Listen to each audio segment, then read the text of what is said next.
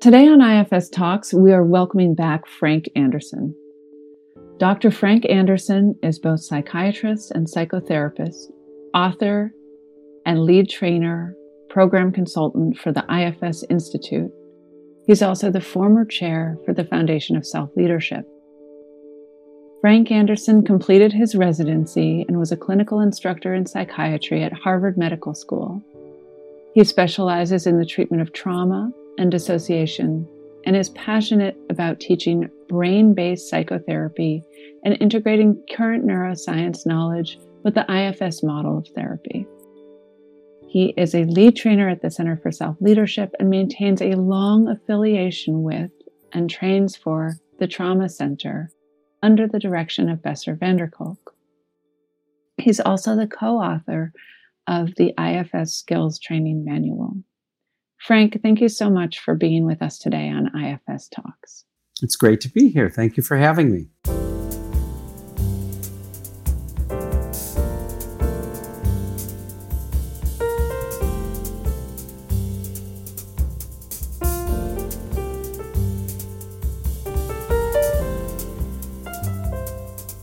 So, welcome back, Frank. Last time we met, it was December 2019, a couple of months before this pandemic strike.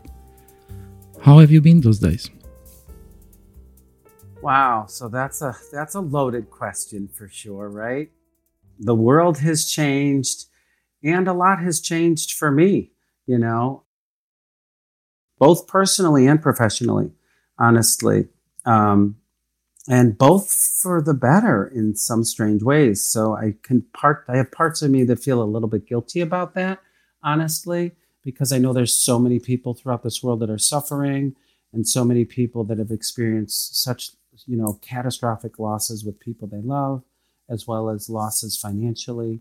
So it's a strange place to hold where I'm at personally.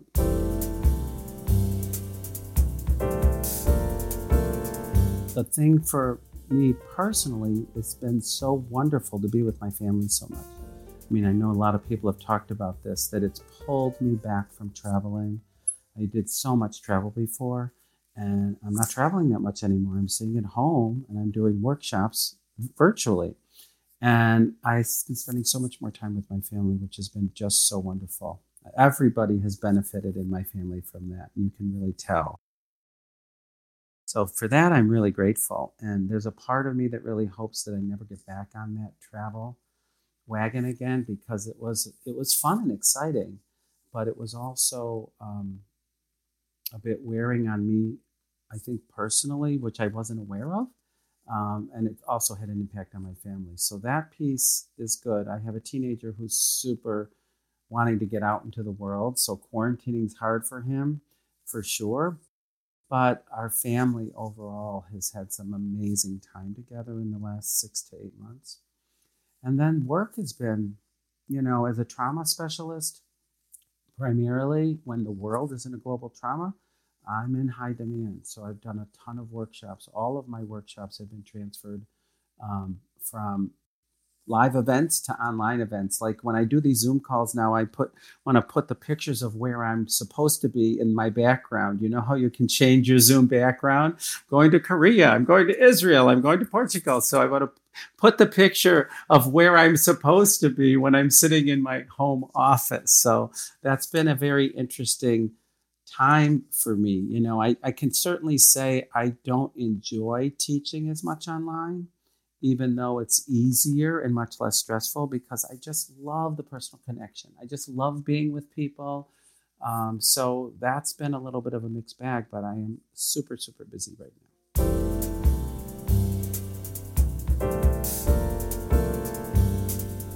Beautiful. So it looks like your parenting intensified. Yes, that's exactly right. I, I have a lot more for this new curriculum teaching by being at home 24 7. You've got some firsthand experience. You got that right. Maybe some parts that come up. That's exactly right. Parenting a teenager. Well, you know, interestingly enough, that is what this whole curriculum is about. This parenting curriculum, honestly, was about my journey as a parent. You know, um, I can honestly say, which was interesting as I pulled this curriculum together, that that is what made me go into IFS was having children. Oh.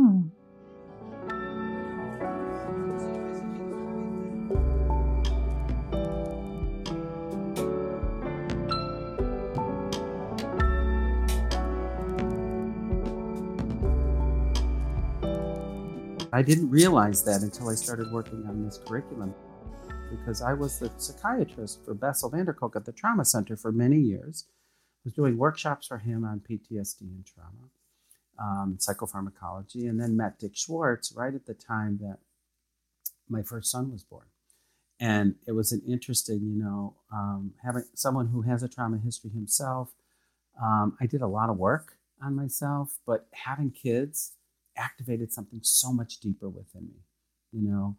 And so that really activated a lot for me, especially because of my young attachment wounds got really triggered and activated. And it shot me into IFS. That's why I dove into IFS to begin this whole journey, which was in 2004, I believe, when my first son was born. So this topic is near and dear to my heart and very, very personal uh, because of what got triggered and activated in um, me for having kids.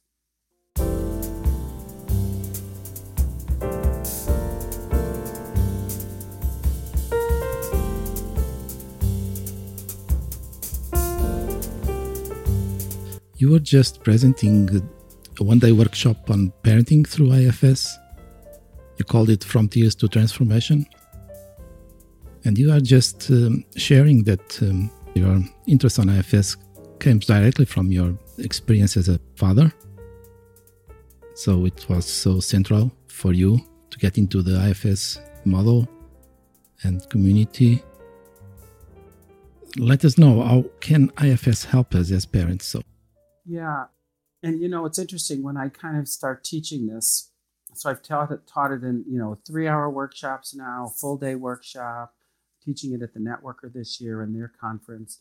Um, I've really, it was important for me to focus on parenting, not on raising children. And I'm making a distinction here in this workshop because there are so many books on raising kids and they focus on children. And the thing for me that was so vitally important was focusing on the parent. This is really a workshop about parenting. I, I don't consider myself an expert at parenting. I might be an expert at IFS, because I've been doing that and teaching it for a long time. But this is about the parenting journey and how triggering mm-hmm. and activating it is for most people. It's the hardest, the most uh, humbling, the most rewarding experience of my life, hands down. And I think for many people, you know, it's it's such a challenging um, journey to be a parent. And so I wanted this curriculum and I wanted this workshop to really focus on parents because what I experienced personally was being triggered and activated by my history, you know, as you have kids. And one of the things I mm-hmm. talk about, kids are primitive and immature by definition. Okay, that's what they're supposed to be. But what typically happens for parents is that children's primitive, immature behavior mimics protective parts. And so we often get triggered by our kids' normal behavior. And our wounds as parents get triggered if you were yelled at or screamed at or grew up in an emotionally abusive environment. That's normal behavior for kids when they're young. And there is this confusion that yeah. happens for people who haven't done their work. And so they get their wounds get triggered mm-hmm. and their firefighters come out to stop the behavior. So there's a there's a distortion and a confusion often for parents because of their unresolved history that gets superimposed mm-hmm. on normal kid behavior, which then, of course, perpetuates wounds in children.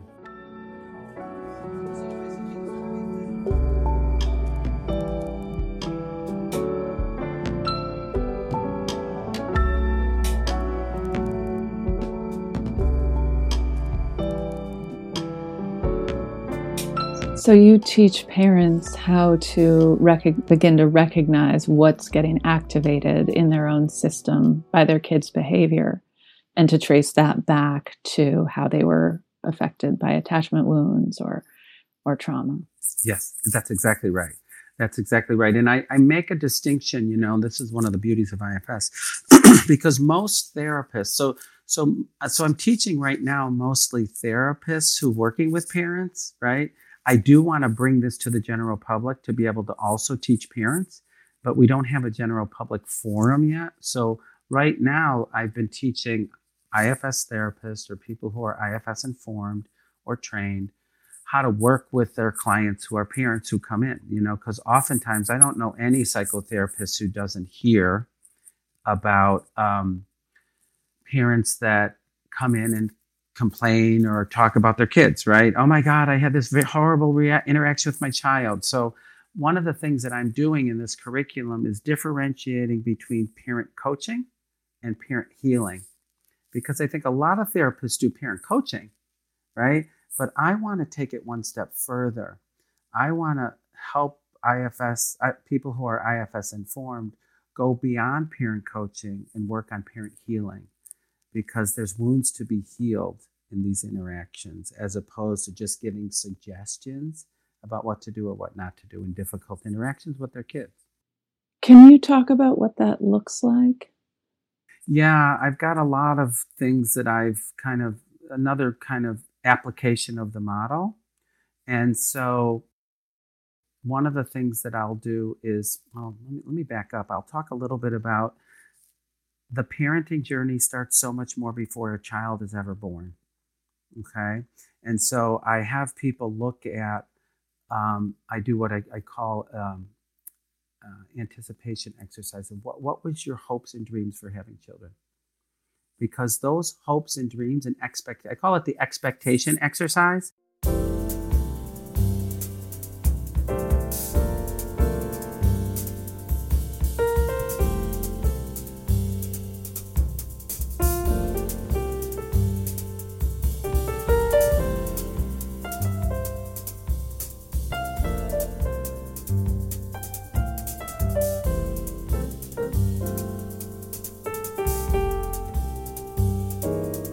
Let me back up a little bit because this is what I do when I start working this curriculum and teaching therapists to really be able to work with their clients who are struggling in parenting.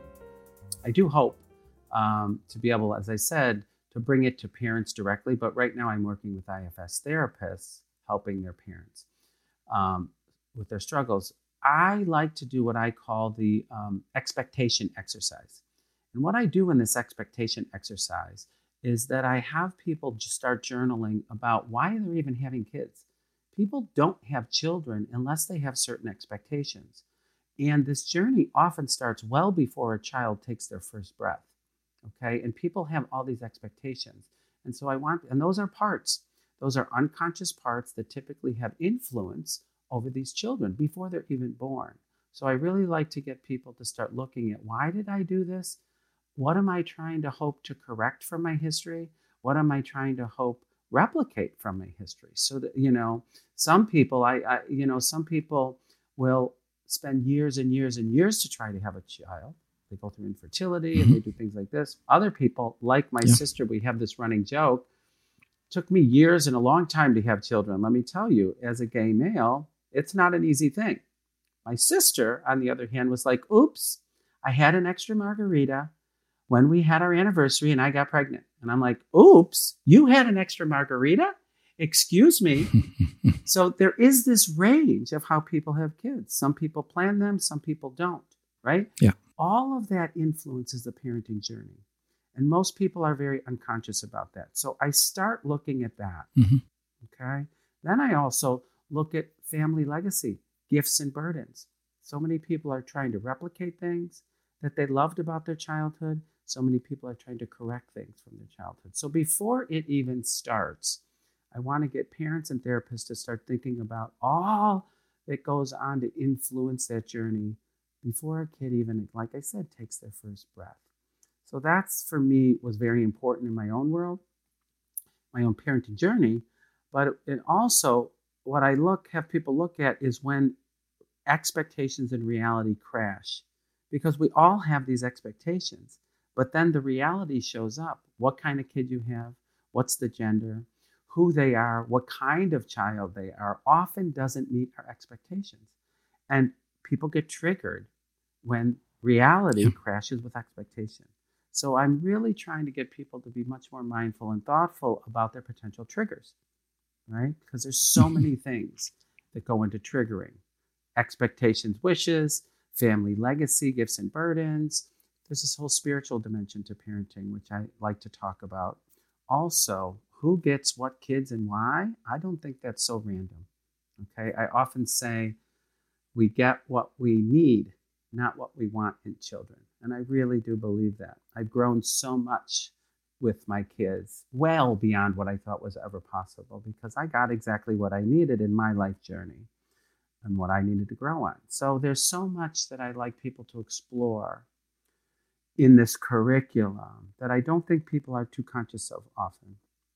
Then, then I have this whole way of helping people, like I say, when your kids become your perpetrator, like when kids start triggering parents, right? Because the protective parts in parents start seeing kids as perpetrators.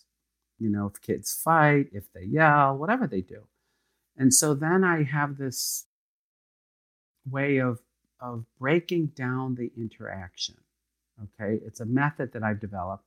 In some ways, it's somewhat similar to Toni Herbine Blank's method of tracking the sequence with couples. Mm-hmm. Yes. I have a version that I've created with child, parents and children. I'm looking at the child's behavior, mm-hmm. differentiating whether it's a part of the mm-hmm. child or normal kid behavior, mm-hmm. looking at the parent's behavior, how much of it is triggered from their history, how much of it is a normal response to the kid. Mm-hmm. But then I'm also looking at what I'm calling beyond the behavior. What's underneath it? right? What are the wounds and exiles either in the child or either in the parent? What because there's a lot of different scenarios as you start breaking down these interactions between parents and children, there's a lot of different possibilities that I've discovered. You can have normal part of parent with normal part of kid. You can have a triggered part of a parent or a protector with a normal kid response. You can have a protector in a kid interacting with a protector in a child when they've already developed the wound. Okay? So there's all these different scenarios that I have the therapist help the parent deconstruct because different things need to happen under different circumstances. And what it's what's often come out of this curriculum and working myself with parents is kids get identified significant problems within children get identified that were ignored. Kids that are suicidal, kids that, you know, the behavior is really wound driven. You know, so I've been able to get a lot of kids in therapy, a lot of kids getting the help they need, maybe get on meds where there's been a lot of fighting, yelling, and screaming. So we can identify problems in children, but we're also healing these wounds in parents. So when you can identify what the original wound is based on the parent response, you heal these wounds, and the parenting is dramatically different as a result of no more being triggered by their kids' behavior.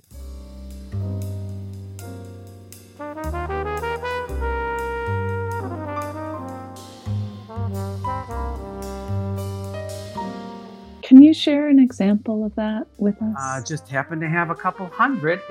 I had a feeling. Of my own personal experiences. No way. It's really because that is exactly the the the way this curriculum came came about, right? So yeah, I can give you an example. I'll, I'll give you an example of one that um, is kind of a, a good outcome, if you will. Um, so, as most everybody knows, I do have this trauma history, and my kids know that. Okay. One of the things that I did, which I feel was very important, because kids will take responsibility for anything parents won't. Okay. So, I have a very strong startle response. And my kid, I have two boys, super active. We have a trampoline in the backyard. They will jump on me, pummel me. My parts say a surprise attack me often. Okay, these are these are very active boys, and what I would do is have a huge reaction. Okay, big startle response, which would freak them out because it was again an exaggerated response. But at least I was able to say, "Hey guys, this is Papa's response. You know, Papa told you he was hurt when he was a child." I would take responsibility for the reaction. Okay, so this is mine, but they still were in relationship to that reaction, even though they didn't take it personally. So they knew I'd have a big reaction. and this is what I talk about also in there that parts of children develop relationships with parts of parents. There's very complicated part to part relationships, right? So different parts of kids have relationship with different parts of parents. So I'm speaking to one part of my kids who knew about this extreme reaction in me it was very bizarre because over the over the winter I was able to heal that wound more around physical abuse. So it was so surprising to both my kids and me. We were in the trampoline in the fall. I have my typical, "Oh my god, don't do this," right? They know that. When they're jumping on me, we're in the trampoline and they're being rough. It was so surprising because in the spring, after the winter, because I live in New England, the trampoline is full of snow in the winter, we don't go on it. We're in the trampoline in the spring. My son pummels me. I say, honey, please be careful. Well, he looks at me in shock, like he's waiting for the big reaction, right? I look at myself in shock. I'm like, oh my gosh, this is the way normal people react. And it was a moment for both of us that was really surprising. And he was really kind of taken aback because he was in relationship to my triggered and traumatized part before, which wasn't in me anymore because my wound was healed over that winter. And so we have this different relationship now. Like I can be much more appropriate when my kids, quote, surprise attack me or throw something at me that I don't expect. I'm I have a more normal response and they are in relationship to a parent who acts more appropriately. I'll teach them, hey, be careful, be appropriate. You got to, guys, watch your body. But it was a dramatic difference for us, you know, and that is that example of the way we act when our parts show up who are protecting our wounds versus the way we react when we're not being triggered. And, and kids are always the recipient of this, even when parents aren't intending it. You know, I know no malintent on my part, just a, a, a manifestation of my history and the impact that that has on our kids over and over again is pretty impactful and powerful. So if I can help minimize that, I'm good.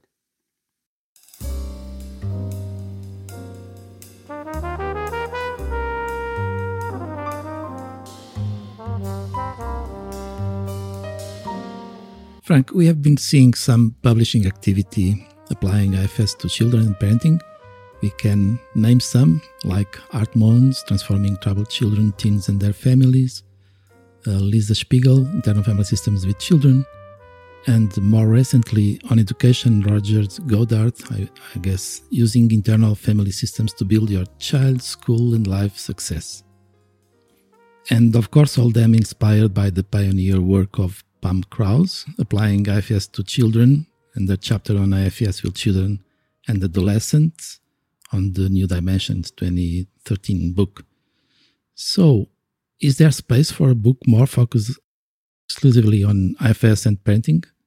I think so because all that you've mentioned, it, you know, and another, Leslie Petruk is another person. She's an assistant trainer now, yeah. and she's doing some work in this dimension. I, you know, I just did a online IFS immersion course, um, and I interviewed Pam Krause. Like it was, we did all the different dimensions of IFS. Um, not all the different dimensions, but many different dimensions of the IFS model. And I interviewed Pam, who's one, who's you know the founding member of Working with Kids, you know so there's a lot of great work being done on helping kids working with kids right and uh, of course anybody who works with kids does to some degree work with parents okay you can't kind of work with a child without working with parents adolescence is a different story but younger kids of course So I, I would imagine that all of them do talk about the parenting work in some way, but I do feel like I'm taking, I'm looking at the specific dimension of it.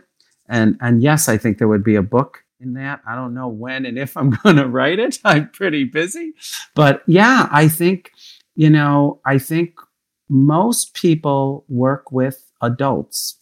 Most therapists work with adults. There is a percentage of people that work with kids. And all the work that's being done that you just mentioned, Aníbal, is very useful for that. And I'm so happy that the the work is evolving in children. IFS is evolving in the kid domain. You know, they're doing the the Foundation for Self Leadership, for example, is doing all this work on IFS in schools. Now, that's a whole nother piece where they're teaching teachers IFS to bring it to the classroom. So I think there's a lot of applications in children. Again, personally, I have I have had such a huge transformation in my capacity to parent because of my own work and my own therapy working on my own triggers. So that's just this personal passion of mine. Um, and that's where I want to focus my attention in this way um, to help it. You know, the, for me, the best way to help a kid is to help their parent. Exactly. So, uh, you know, I think there's room. I think there's room as we continue to expand this.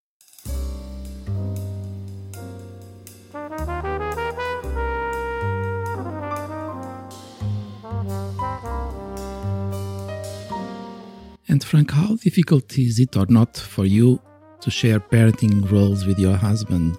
How easy is to co-parenting with him? Um, it's a great question, um, and as a result of our parent co-parenting issues, I've developed this technique which I call the the um, triggering agreement. Okay, so um, I'll speak to and this triggering agreement really came out of my husband and my co parenting together. Okay. Because what ended up happening and what I saw over and over again is, for example, if he gets triggered for something, because we all get triggered, right? There's this normalization that these people, the parents normalize their losing it behavior, I think. Oh, you, you get together with parents, you talk about, oh, everybody loses it, it's normal. And yes, to some degree it is. I'm not interested in shaming any parent, but I know every single time a parent gets triggered, a kid loses their parent and they're having to deal with some other energy. So I'm all about minimizing that. When I would see my husband get triggered, it was so obvious to me that he was triggered because the non triggered person, it's obvious to, right? And my kids would look at me if my husband got triggered, like, what's wrong with daddy? Right? So, and I, this is not about blaming him at all. The same is true in reverse. When I get triggered, both my kids and my husband, they're like, uh, what's up with you, buddy? Because you have this certain intensity. So, what I was saying to him, instead of supporting the triggered parent, I'm removing the triggered parent. The triggering agreement that I have is working with parents and he had to agree with me on this. Anytime you see me triggered, I want you to jump in, take over, and get me out of there. Okay, which is very hard for the triggered parent to do because when you're triggered, you feel self righteous, right? But him and I agreed. And the same thing with him. I said, look, if I see you escalating, I'm going to jump in and you're going to leave. So I work with parents to this agreement. And you have to have a level of trust in the parent relationship together to allow your partner to take over when you're escalating. Not easy to do, but super important for the kid. I have the non triggered parent jump in, talk to the kid, and acknowledge what the, the triggered parent was doing from self. You know, daddy really shouldn't have yelled, that was wrong.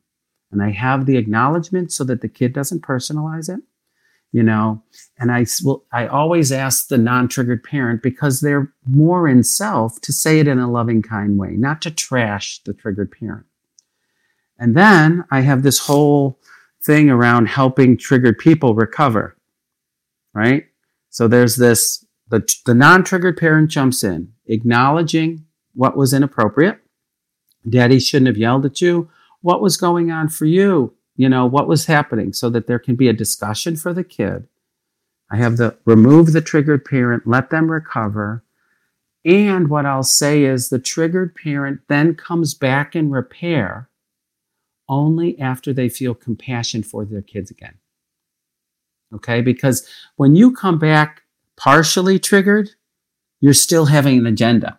You know, you shouldn't have you shouldn't have done this. So I have a way that I've created because of the trial and error in our families to have that non-triggered parent step in and take over, to give some space and room for the triggered parent to recover, and then when they feel compassion to come in and repair. It's been pretty successful in our family. It's not 100%, okay? And I'm teaching the parents that I work with to be able to do this because you're not always together like this, right? Sometimes you're alone with your kids, but I'm again always trying to minimize triggering. The less triggering parents kids get, the better off things will be. So it was something I came up with as a IFS kind of strategy in the ways we've struggled in our family.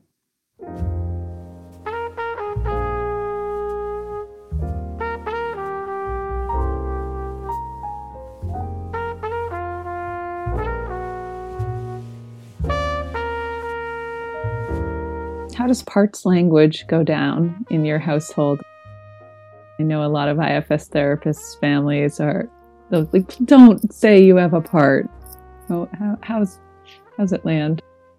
Yeah, I think it's important um, to use parts language. Interestingly enough, I have a great example of that. But the thing that I do teach around parts language, like you can be speak parts language as a therapist.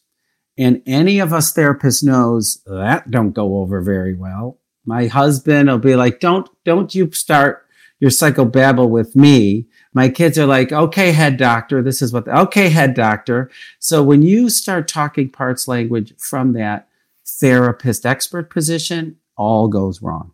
Okay. And I do not recommend that. What I do recommend is just incorporating parts language in your normal vocabulary. I don't think you talk about it. I don't think you teach it. I just think you do it. A part of me is pissed. A part of me gets angry.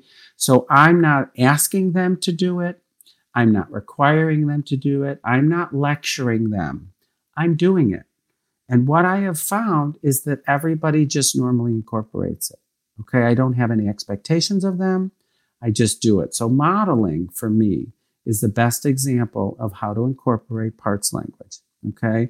And I had this great example, and this was when my youngest son, um, who has special needs, was, uh, was, came downstairs. Him and his brother were upstairs. I think he threw a truck at his brother. I don't, I don't know. It was something like that. But he marches downstairs and he's like, Papa, you're, re- uh, you're really mad that I threw a truck at Logan, aren't you? But you still love me, right? And it was that moment of like, oh my God, he got it. Like he totally internalized the parts thing. And he was pretty young. He was pretty young. So I was thrilled. I was like, oh my gosh, he can hold like the parts language for children allows them to hold disparate feelings at the same time. It allows them to hold conflict. It's so valuable, but you don't want to preach about it. You just live it. Right. And then it, that was a great moment for me because I'm like, he gets it. He gets it. I didn't preach it. And he incorporated, I have different parts, and he was able to address it. So that's the way I do it. I think it's important, not from the therapist part of the parent.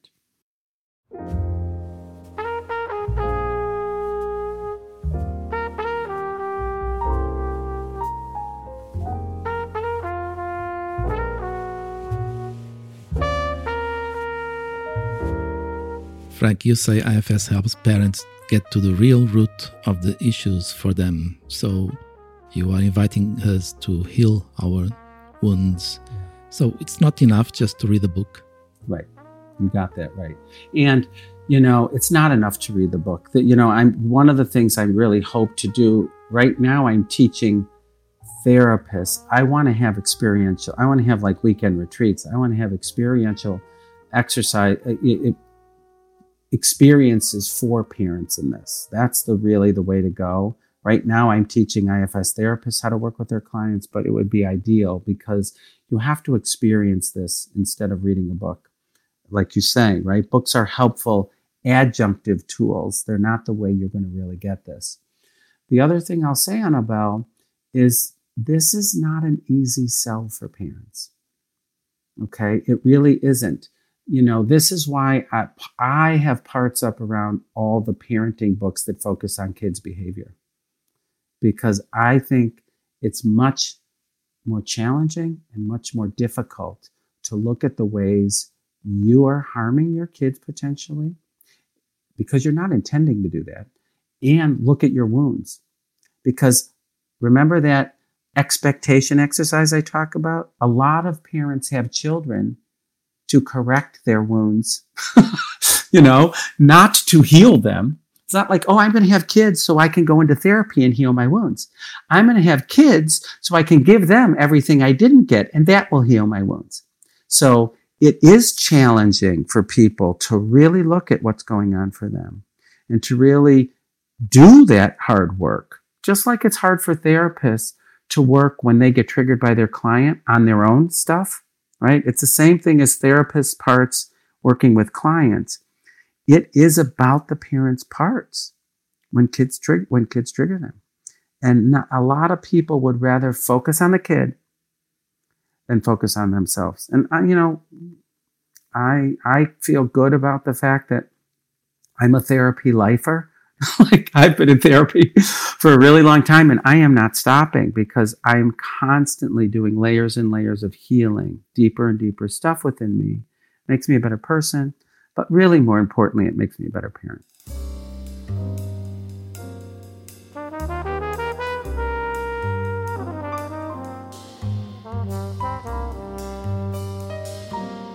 Frank, as you didn't yet published your book on IFS and parenting. I'm hearing your subtle but not so subtle suggestions for that. I love that. I'm going. I'm going to quote Dan Siegel's book, "The Whole Brain Child," that I believe say something to you. Yes. And this says, most of us don't think about the fact that our brain has many different parts with different jobs.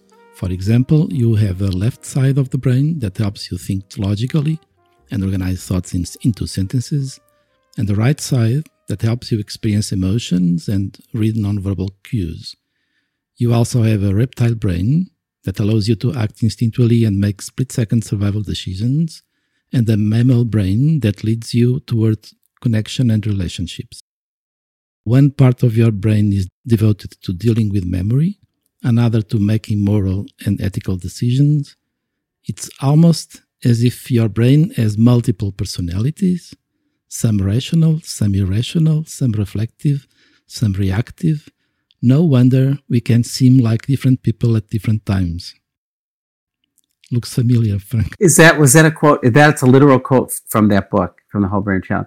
Yeah, well, you know, Dan is such a big fan of IFS, and you know, I was there, lucky enough to be there when Dan Siegel and Dick Schwartz did a two-day workshop together in Boston several years ago. So Dan totally gets this whole parts thing. Dan has done a beautiful job of integrating neuroscience, right, with parenting. And, and I really like what he says because that totally makes sense to me from the parts perspective. The area that I like to look at when I'm, in, when I'm incorporating neuroscience and child development mm-hmm. with IFS and parenting is this.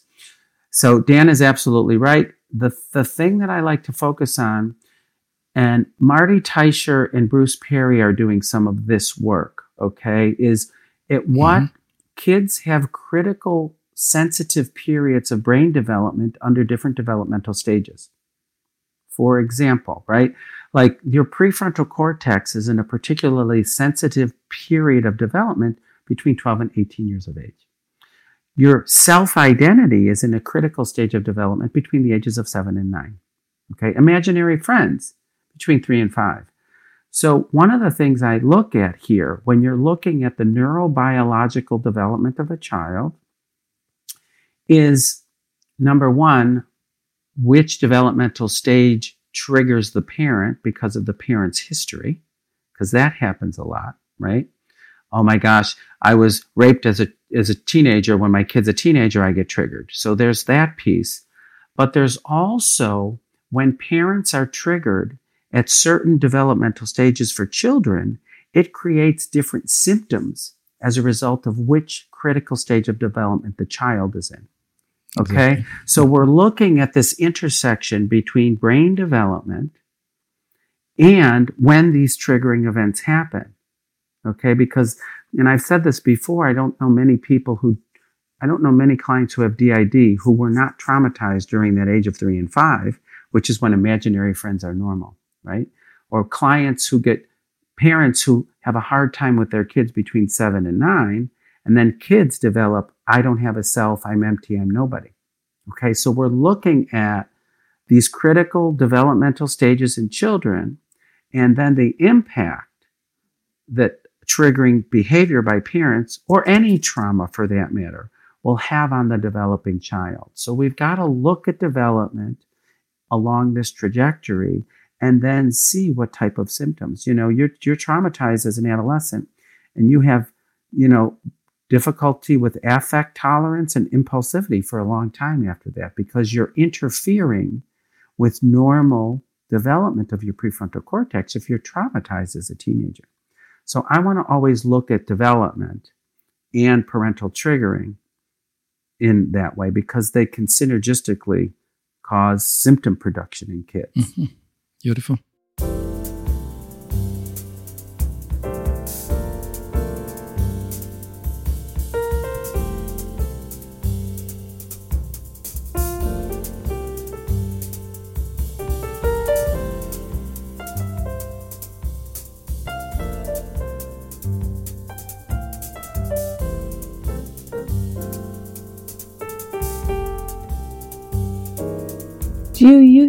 As a metric also to um, determine interventions?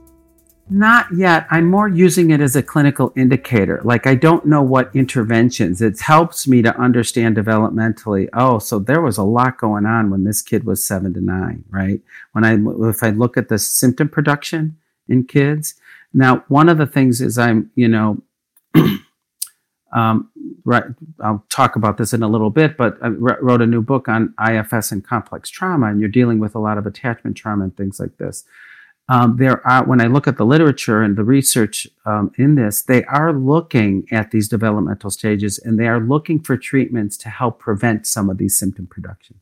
So I think an area is as we see these critical developmental stages, what needs to be in place to prevent the development of these symptoms? So you can look at prevention when you're knowing what critical pieces are happening at what developmental stage.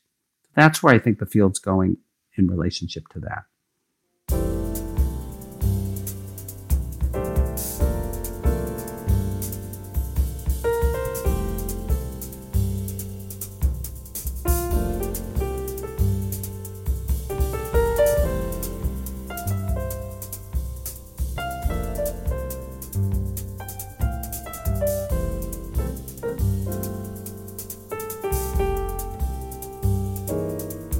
Frank, it feels so good to sit with you and see how happy parenting you are living right now. But do you feel something is changing for better when it comes to parenting styles? Many times I got surprised by the pervasiveness of parental abuse and neglect here in Portugal and Europe in general. What's your feeling? Um, I'm mixed about it.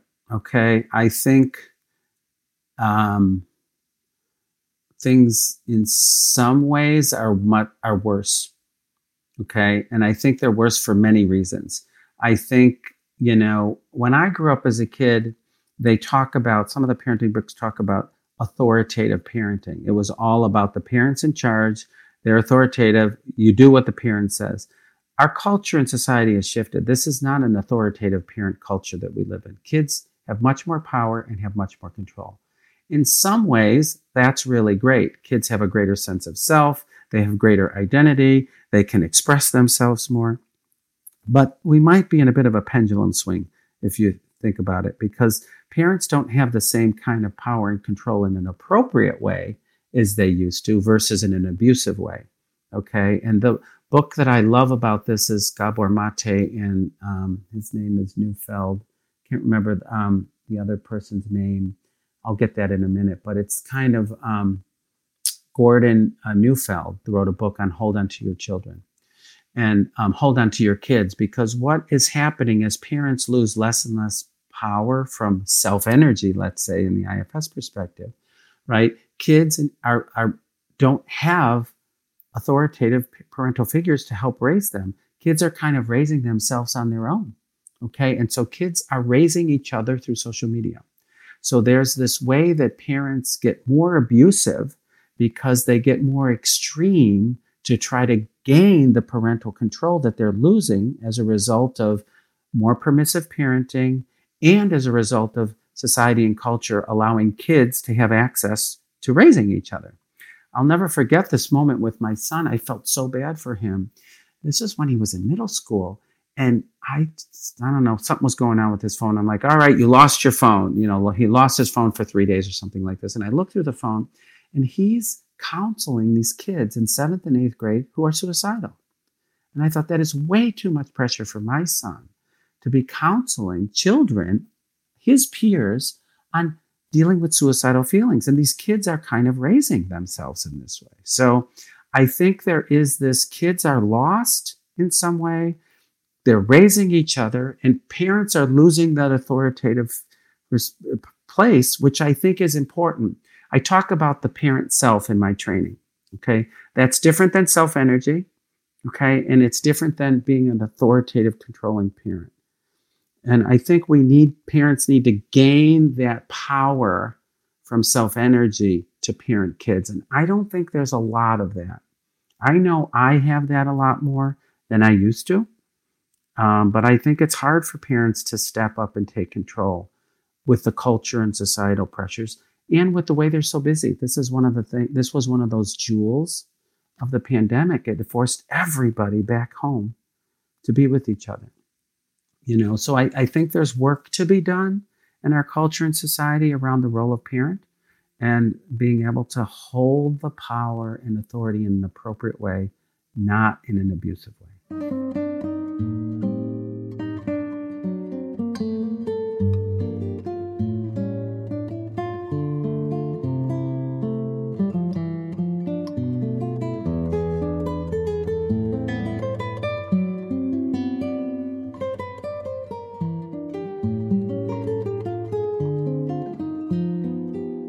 How how helicopter parenting fits in with that paradigm. Yeah, I think that's I think there was this over involvement, right, with an attempt to be involved. But I think it went too much, right? And I think when parents law, lose authority, they hover in an attempt to control, right? And to be involved because it's not a place helicopter parenting is not a place of power and authority and control. You know, not in the old abusive kinds of ways that could have happened, but I think it's attempt to be involved and see what's going on without having the control. Like, let me be super involved and regulate it that way by hovering and being over involved instead of having appropriate. Very managerial. Totally. That's exactly right. Yeah. That's one one thought. I don't know.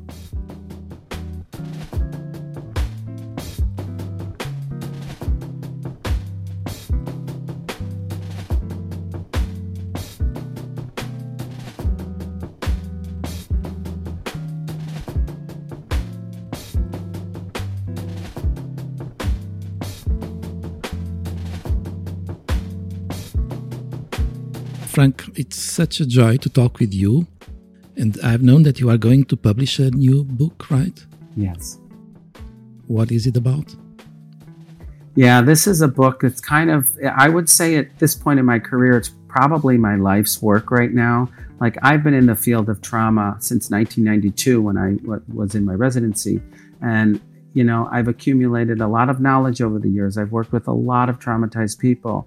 And this book for me is a culmination of incorporating IFS, in all of my work with traumatized survivors. And then, in some ways, I would say expanding the model to be working with IFS in relational trauma, complex trauma, and dissociative trauma. So the book is about IFS as it relates with complex or um, relational trauma. And I am so proud of it. You know, it is a labor of love writing a book, and I don't even know how people are going to receive it. But there's parts of me that I don't even care because I loved writing it so much, and I'm so proud of it. So I hope people like it when it comes out, but I I just love it, you know. And it's going to be coming out in March. Uh, it's going to be published by PESI uh, Publishing. They're the ones who published my other book on the IFS manual, and this is more of a textbook. It's not a manual. So there's a lot in this, and I talk very personally about my own trauma history, a lot of clinical examples. I integrate neuroscience and my um, life's work with trauma survivors. So I hope people will enjoy it when it comes out. I'm super excited about it. Yeah, we really look forward to it. Hopefully, we can get you back when it when it's released and promote it and learn a little more about it. Absolutely.